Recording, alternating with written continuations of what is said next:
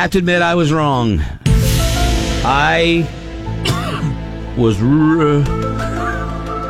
I was wrong.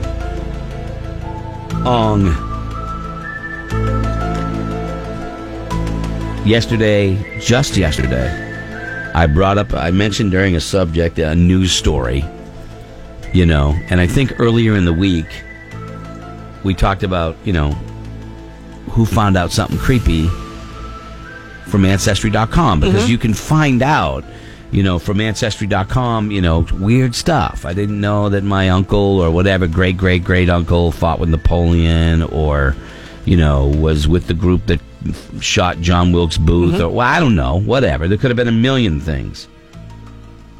We got an email. A 90 year old mother who thought she was an only child ended up having nine brothers and sisters and a niece who lived 15 minutes from her.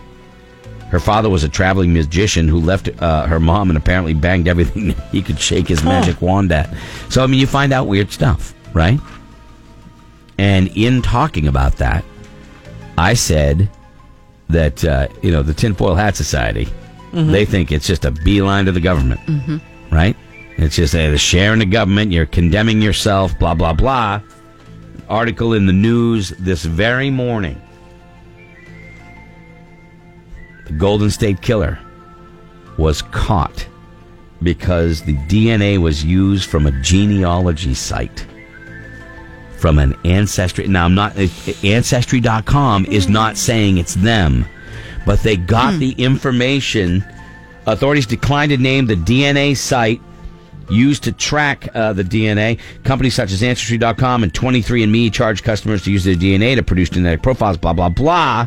But more than three decades after this killer's trail went cold, one of California's most prolific and elusive serial killers was caught when they matched crime scene DNA with genetic material stored by a relative in an online genealogical site. So what You- you, are saying is maybe somebody that was related to him. Am I? Am I? Put something in Yes. The, the government.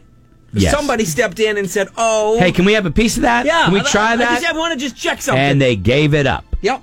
They shared it with the government, with law enforcement. Now, so that lady, uh, I'm happy about that. Yeah, well, right. I mean, Don't they get ended me up wrong. getting- Don't get me wrong. I'm happy about it.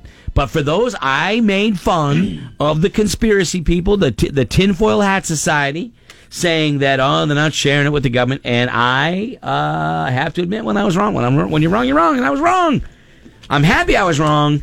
Why would you think they I'm wouldn't? uh, uh, because I just didn't think. I Can't mean, the government just basically step in anytime and go, I don't think the government can get out of its own way 90% of the time. Doesn't mean they're not trying. Okay.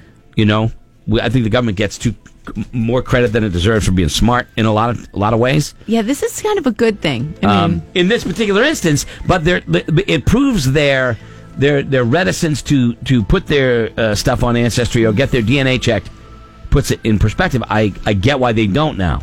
It's legit. it's not just paranoia. It's legit.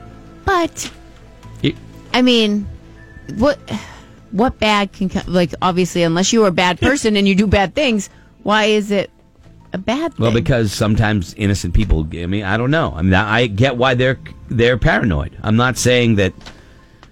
So really, but you should talk to your family. Ah. and say before you go on ancestry.com or Yeah. something like that. I just want to let you know Right. that I may have done some bad things in my past, and that's not a good idea. know if that's a good idea.